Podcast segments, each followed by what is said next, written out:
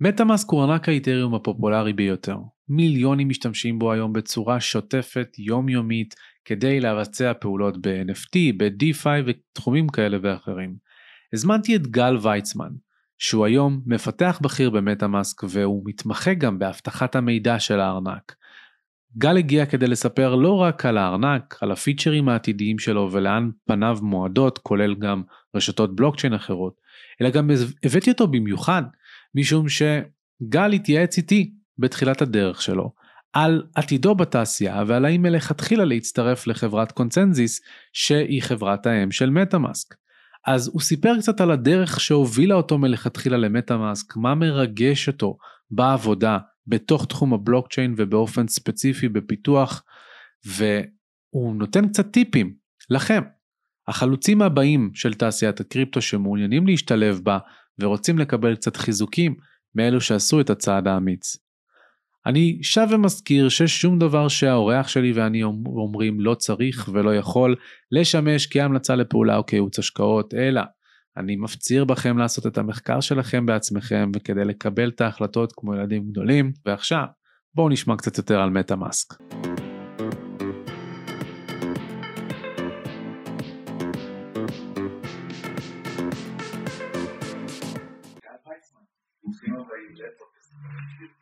ממש עוד פעם כאן באירוע של מטאמאסק, שמתקיים חלק מתרבים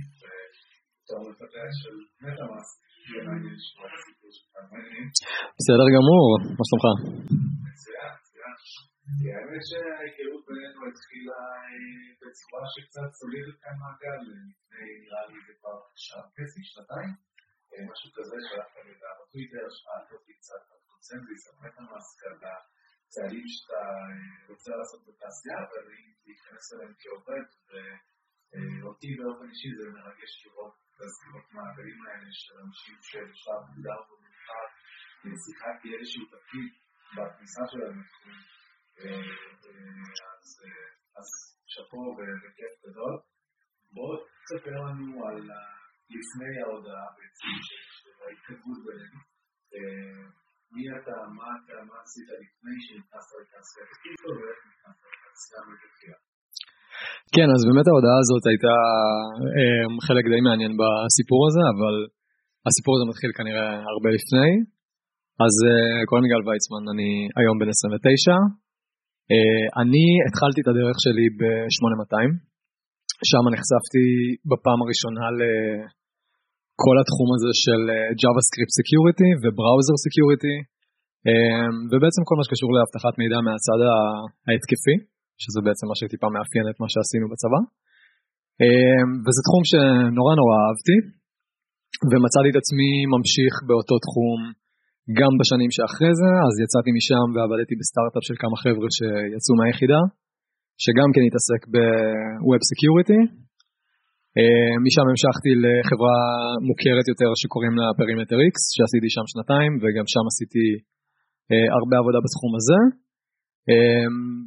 והרגשתי שאני גם מאוד אוהב את התחום הזה לרמה שהתעסקתי בזה גם בזמן הפנוי שלי. יצא לי לפרסם הרבה תוכן מאוד מעניין בתחום, פרסות הבטחה במוצרים די מפורסמים,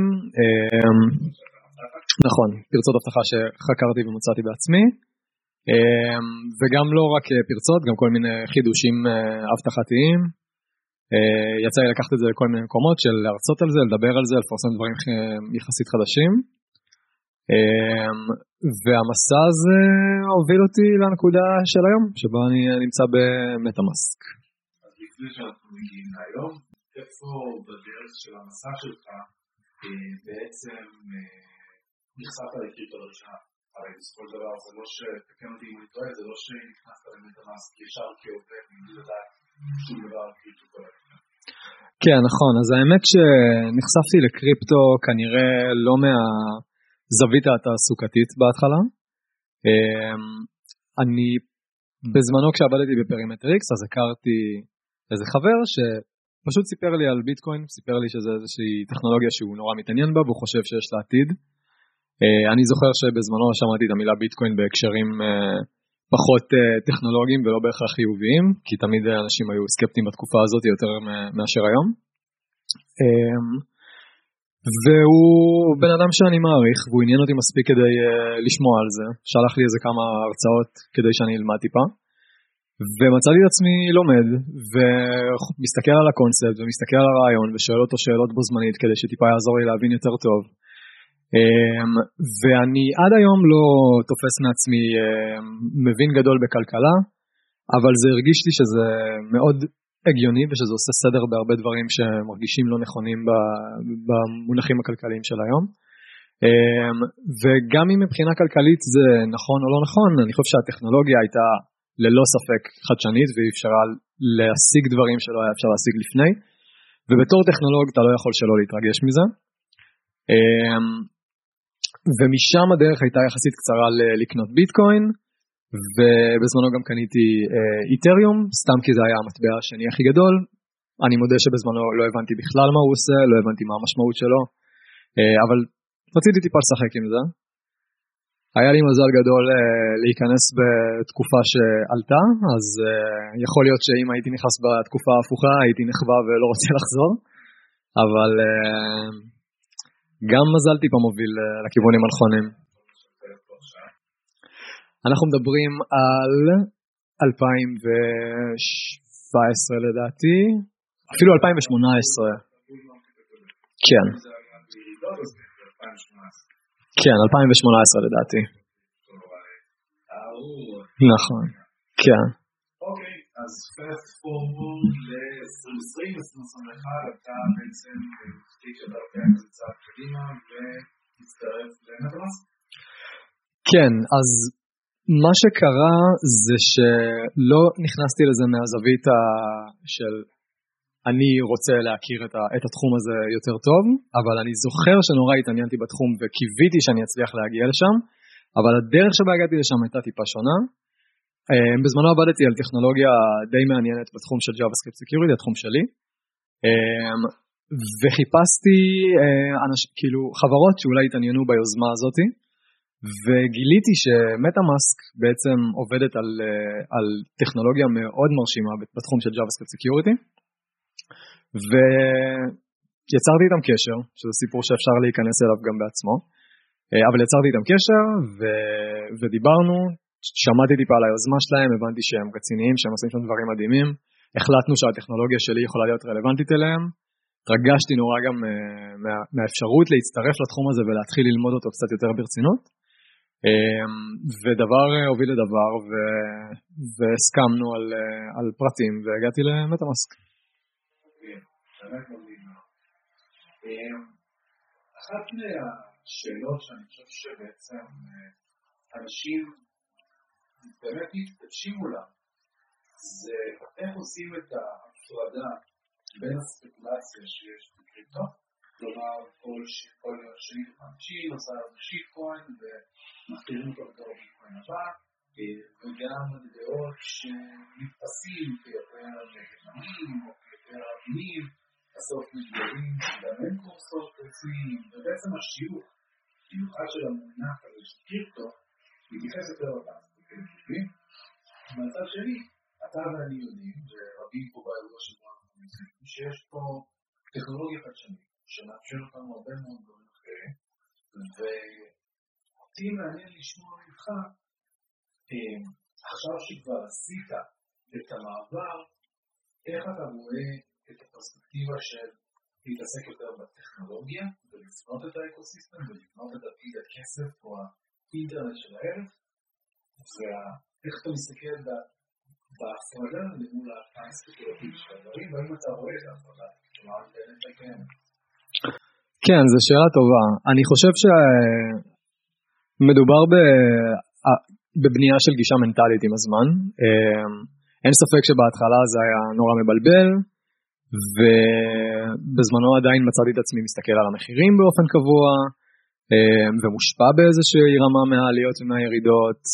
אפילו מסתכל על NFTs וטיפה מתרגש כאילו מכל האקוסיסטם הזה, ואז לבוא ולהגיע לאקוסיסטם הזה ולנסות כאילו להשתתף בבנייה שלו ובו זמנית להפריד את זה היה טיפה מבלבל, אבל אני חושב שבגלל שעברנו הרבה סערות בתקופה הזאת וראינו הרבה דברים מקולקלים, הצלחתי בסוף להסתכל על הפרויקט שאנחנו עובדים עליו ועל כל האקוסיסטם הזה של איתריום, ופשוט לנסות להפריד את זה ברמה הטכנולוגית, ולא להסתכל על כל הבלגן שלפעמים נבנה על גבי, כי ברור שטכנולוגיה שהיא תשתיתית, יבואו אנשים ויבנו עליה דברים טובים ועל דברים רעים, אבל בסוף כשאתה טכנולוג ואתה מנסה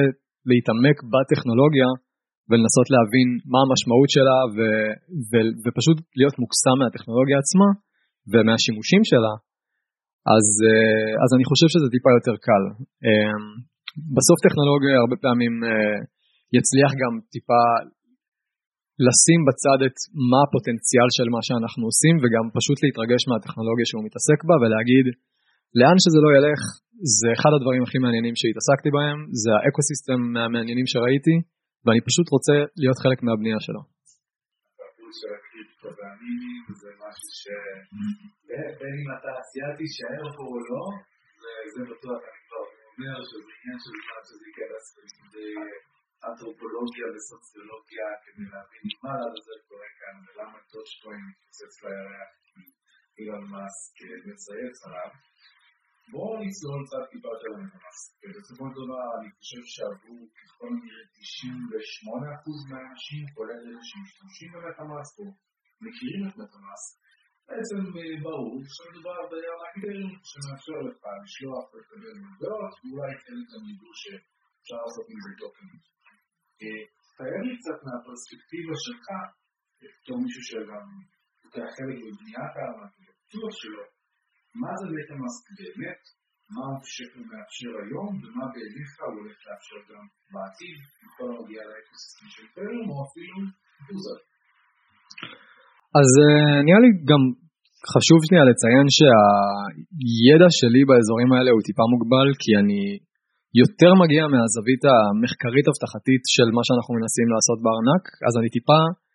פחות מגיע מהזווית של לאן הארנק הזה הולך, אבל אני מסוגל לענות על השאלה הזאת לרמה מסוימת. אני חושב שמטאמאסק, קודם כל על הזווית האבטחתית יש לי הרבה מה להגיד, כאילו בעיקר על הצד של האפליקציה הג'אבהסקריפטית, ואני חושב שאנחנו עושים שם עבודה ממש מעניינת. אני חושב שאחד הדברים המעניינים להסתכל עליהם בארנק הזה, זה לצורך העניין הפלאגינג סיסטם שקוראים לו MetaMask Snaps, שזה איזשהו כיוון נורא מעניין שמטאמאסק מנסה לקחת את העשייה אליו, וזה לבוא בעצם ולהגיד, הארנק הזה יכול להיות כל כך הרבה דברים, ואנחנו יכולים לבנות עליו כל כך הרבה דברים מיוחדים, ולעשות לו פשוט אקסטנדביליות משלנו, בתור מפתחים או בתור תעשייה שרוצה לקחת את התשתית הזאת ולקחת אותה למקומות אחרים. אז אולי הדבר הנכון לעשות זה לפתח ארכיטקטורה אל תוך הארנק, שתאפשר לאנשים חיצוניים פשוט לבנות את הטכנולוגיות שלהם על גבי התשתית שלנו. אני חושב שזה משהו ששווה לשים עליו עין, אני חושב שכשסנאפס יצא ויגיעו כל מיני רעיונות מעניינים של דברים שאפשר לבנות על גבי הטכנולוגיה הזאת, אנחנו נראה הרחבות למטאמאסק, שבתקווה גם יהפכו את מטאמאסק לארנק יותר שימושי ופופולרי,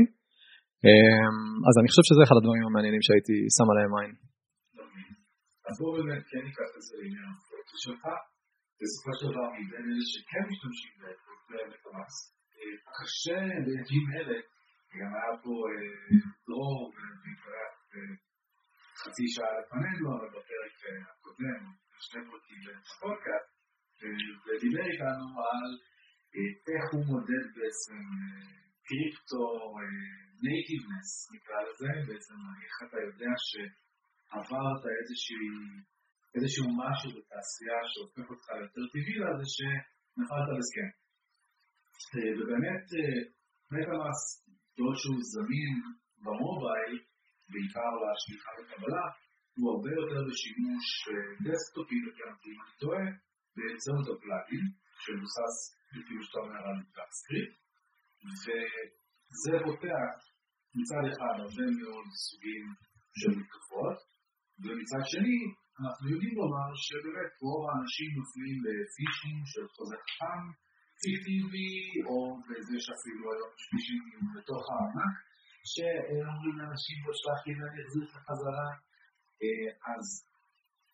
תן קצת את התפיסה security של MetaMask ולמה אנשים צריכים להרגיש בטוחים ובכלל שמשתמשים בענק. כן, שאלה מעולה, וזה באמת נושא שאני מרגיש די בנוח לענות עליו. אז כמו שאמרת, יש כל מיני רבדים שאני יכול לחשוב עליהם של הבטחה כשזה מגיע לשימוש בארנקים דיגיטליים, והשני רבדים המרכזיים שעולים לי כרגע לראש זה הרובד השימושי, זאת אומרת אני נכנס לים הקריפטו ואני מטייל לעצמי בדאפס, ואני יכול בטעות להגיע לדאפס מלוכלכים שיכולים לשכנע אותי לעשות דברים לא טובים, אני יכול ליפול תרמיות פישינג, ומבחינתי זו קטגוריה יחסית אחת, שאת הצד ההבטחתי שלה אני פחות חוקר היום, ויש לנו אנשים חזקים בתעשייה שיכולים לענות עליו יותר טוב, גם בתוך קונסנזיס במטאמאסק, ויש עוד צד מאוד מאוד קריטי, שעד כמה שאני יודע מטאמאסק היא נראה לי בין היחידות כרגע, אם לא היחידה ששמה עליו כזה דגש גדול, וזה התחום של הבנייה של האפליקציית JavaScript עצמה, כי בסופו של דבר גם האפליקציה יכולה להיות פגיעה לחולשות, וחולשה כזאת אם תוקף מצליח למצוא את עצמו מריץ קוד בארנק דיגיטלי, כמו MetaMask, אז הוא יכול להגיע למצב שהוא יכול לסחוט ארנק דיגיטלי מבלי אפילו לקשר אותו לדאפ מלוכלך, או בלי הרבה אינטראקציה מצד היוזר. וארון דייביס, שהוא אחד המקימים של מטאמאסק, כשהוא הבין שהבעיה הזאת קיימת ושלא משנה כמה הוא ינסה לעשות את הארנק בטוח, אם יום אחד מהדיפנדנסיז עליהם הארנק בנוי ייפרץ ואיכשהו יגיע קוד זדוני לתוך הארנק, לא יהיה לו מה לעשות עם זה, והוא הבין שזו בעיה שהוא חייב לתקוף, והוא הקים את הפרויקט שאליו אני הצטרפתי, שזה פרויקט שרץ בתוך מטאמאסק, והמטרה שלו זה לבוא ולייצר שכבת הגנה, אפילו שכבות הגנה ברבים, ספציפית לבעיה הזאת. וזאת בעיה באמת מאוד קריטית, שהיא רלוונטית לכל הארנקים הדיגיטליים שמותקנים בתוך דפדפנים ורצים על JavaScript, והיא גם רלוונטית לאפליקציות JavaScript בכללי. אז זו בעיה נורא מעניינת שאנחנו עובדים עליה ושאנחנו תוקפים אותה, ואני חושב שזאת סיבה שנורא מצדיקה את השימוש במטאמאסק. אני בתור בן אדם שלפעמים יוצא לו להשתמש בארנק הדיגיטלי שלי, לא רואה את עצמי בוחר בארנק אחר, מכיוון שאני יודע שהארנקים אחרים פגיעים למה שאנחנו פחות פגיעים, מעצם המאמץ שאנחנו עושים באזורים האלה. אנחנו באמת רואים מתחרים רבים, ומגיעים בעסק, מעטנו מזמן, זה גרי המובן מאליו וברור שמטאמאסק הוא ה-go-to. הייתה איזושהי שקופה שבה עוד איזושהי דיברו על מה יש בוולט, בתור איזושהי אלטרנטיבה, היום תקן אותי ונתראה כמעט משתמשים בענק הזה, ומילא, התפתחויות כמו וולט קונקט מאפשרים בעצם להסכים אינטגרציה עם ענקים אחרים, ואני משער, ואני רואה, שיש סליגה של משתמשים להרכיב אותם. האם בערך הסקיוריטי הוא ההדג' שאמור להבדיל את מטאמאסק מהיתר ולעזור לשמר את החשוב, או שמא יש פה פיצ'רים חדשים או ישנים שבעצם הופכים אותם יותר אטרקטיבי למשתמשים קיימים שיוצרו אופציה אחרת? אז אני מאמין שיהיו אנשים שידעו לענות על השאלה הזאת באמת יותר טוב ממני. אני חושב שהדברים שכן עולים לראש זה שכן, security זה edge קריטי, זה edge קריטי בתעשיות שאנשים פחות מבינים בהם, זה תמיד היה edge קריטי, בכל מקום שאני צורך טכנולוגיה, security זה אחד הדברים הכי חשובים בה, ובקריפטו זה כנראה אחת, כאילו אפילו יותר, בגלל שאנשים בתחום, כל האנשים בספייס מאוד מבינים את המשמעות של סקיוריטי, זה ניכר, והם שמים את זה בתור דגש. אז אני רוצה להאמין שכשנצליח להמחיש לתעשייה שהסקיוריטי אצלנו זה בעדיפות ראשונה, ושאנחנו באמת עושים עבודה מאוד טובה, בסיכוי סביר טובה יותר מארנקים אחרים, ספציפית באזורים האלה, אני רוצה להאמין שאנשים השתכנעו שזה אדג' שמשתלם להם להשתמש במטאמאסק בשבילו. עוד אדג' שאני חושב שיהפוך את מטאמאסק ליותר מעניין, זה כל השיחה שלנו סביב מטאמאסק סנאפס, שזה בעצם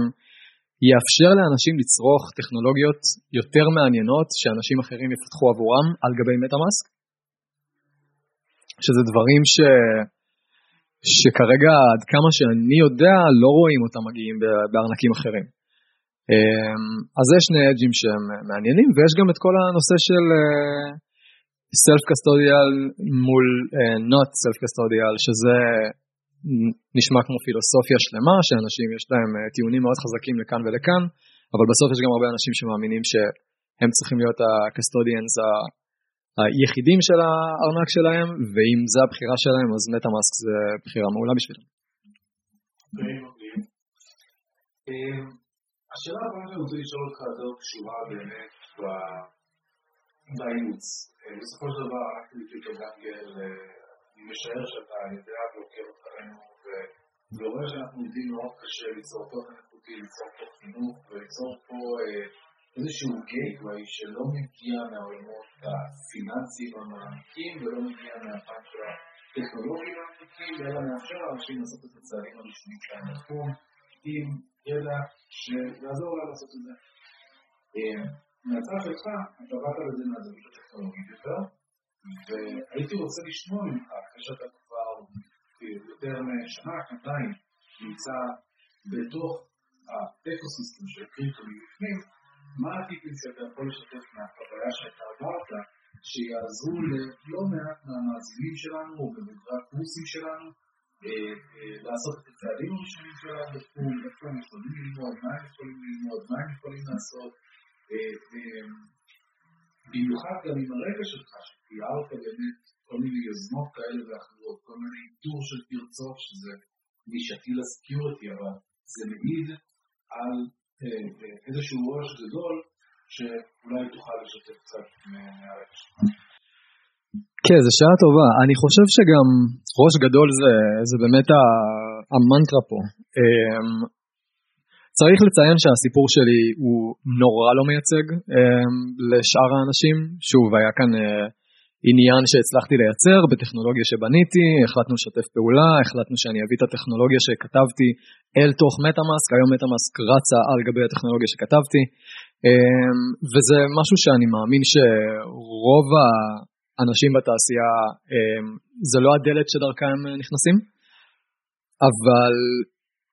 מה שכן עשיתי פה, שאני חושב שהוא כן יכול להיות תקף לכולם, והוא מאוד רלוונטי בספייס של העולם, של איפה שאנחנו עובדים, זה שהעולם הזה מנסה להיות נורא פתוח ונורא תקשורתי, ויש המון ערוצים שבהם אתה יכול לתקשר, ותעשייה הזאת מתבססת על קוד פתוח, אז בעצם במילים אחרות זה אומר שהמאמצים שלך, שאתה עושה אותם באינטרנט, ואתה מפרסם עבודה שלך, ואתה תורם לקוד פתוח, ואתה מראה שיש היגיון במה שאתה עושה, ושיש לך הבנה ניכרת בתחום, בדרך כלל מצליחה לייצר ידע עבורך. וזה תקף גם לדברים פומביים שתעשה, וזה תקף גם לפניות פרטיות לגופים כאלה ואחרים. אז לצורך העניין, הפנייה שלי, אני ממש פניתי בטוויטר לאירון דייביס, ששוב, זה המקים של הארנק, ואנחנו פשוט התחלנו לדבר מהטוויטר, קבענו פגישות, ראינו שאנחנו כאילו מתאימים אחד לשני, וזה באמת עובד, כאילו לנסות לבוא וליצור קשר עם אנשים בתעשייה, אגב, גם איתך יצרתי קשר בפרטי, וזה גם כן משהו שאחד משמעית עזר לי, אז נראה לי שאחד הטיפים שלי זה לא להסס להיות פומבי באינטרנט, לשלוח הודעות, לשאול, להבין איך להתקדם, מאוד חשוב ומאוד עוזר בתעשייה הזאת, ומבחינת ריסורסים, אני התחלתי מקריפטו ג'אנגל אישית, היה לי נוח להסתכל על תוכן בעברית, אני חושב שבשלב מסוים שווה גם להגיע לתוכן באנגלית, כי לתוכן באנגלית יש, הוא מחבר אותך מאוד טוב למה שקורה בתעשייה, ולהסתכל על התעשייה בתפיסה מסוימת, שהתעשייה עובדת לפיה, אז חד משמעית לחפש תוכן ולנסות לחבר את הנקודות, ולנסות לפתח הבנה, והקומבינציה של השניים האלה, לדעתי, היא דרך מעולה להתקדם. מדהים. האם יש מילים לסיום שאתה רוצה משהו? האם אתה כותב דברים, זאת אומרת שאפשר לעקוב אותך בפלטפורמה? כן, אז אני יודע שבסוף זה פודקאסט שהוא בעיקר מתעסק בתחום של הקריפטו, אבל אני כותב הרבה על התחום שלי, על JavaScript Security, אנחנו עושים עבודה מאוד מעניינת במטה מאסק בתחום הזה, ובאמת ברמת החידושים הטכנולוגיים, יש לי בלוג משלי שאני